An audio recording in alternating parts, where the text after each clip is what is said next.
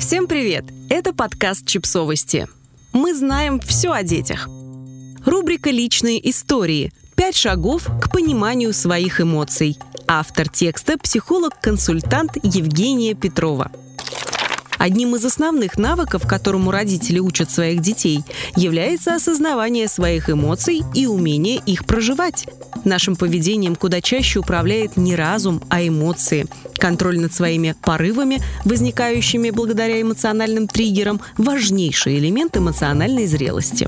Ребенок учится распознавать эмоции вовремя и регулировать свое поведение, не кричать на людей, если расстроен, отвечать согласно ситуации и тому подобное. Но бывает так, что людям приходится учиться понимать свои эмоции самостоятельно уже во взрослом возрасте. Если у вас спрашивают, как ты себя чувствуешь, а вы не находите ответа, этот подкаст для вас.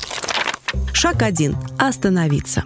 Если вы испытываете какую-то сильную эмоцию, немного задержитесь и прислушайтесь к себе. У нас есть естественное желание тут же избавиться от чего-то беспокоящего, но важно именно остановиться и попробовать пройти все 5 шагов, о которых я расскажу. Шаг 2. Наблюдать и подмечать. Когда вы остановились и прислушались к себе, спросите себя, что я чувствую, на что это похоже. Шаг 3. Назвать эмоцию.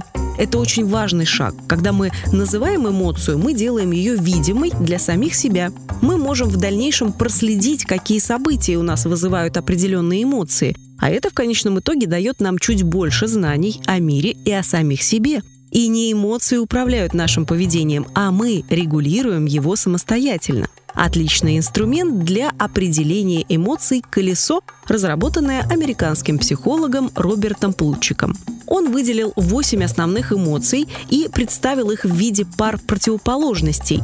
Читать колесо нужно так. Центральный круг на колесе – аффекты, эмоции, которые выражены наиболее ярко. Средний – базовые, простые эмоции. Внешний – сложные эмоции, которые получаются, если соединить простые эмоции в определенном порядке. Чем дальше эмоция удалена от центра, тем менее интенсивным является переживание. Шаг 4. Отследить эмоцию в теле. Многие эмоции проявляются на телесном уровне. Например, от гнева становится жарко, тревога выражается неприятным шевелением в животе, а скука – зудом внутри и желанием поскорее чем-то заняться. Спросите себя, где эмоция расположена в теле, какая эмоция проявляется именно у меня, как эмоция проявляется именно у меня. Шаг 5. Признать ее и разрешить себе ее чувствовать.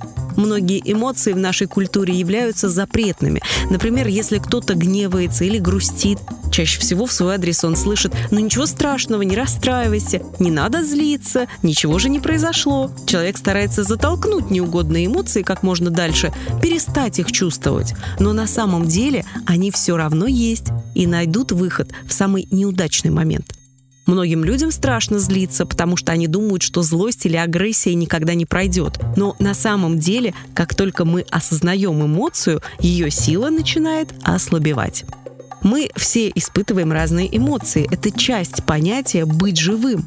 И разрешить себе чувствовать и знать, что чувствуешь в настоящий момент – важный инструмент познания мира внешнего и внутреннего. Подписывайтесь на подкаст, ставьте лайки и оставляйте комментарии. Ссылки на источники в описании к подкасту. До встречи!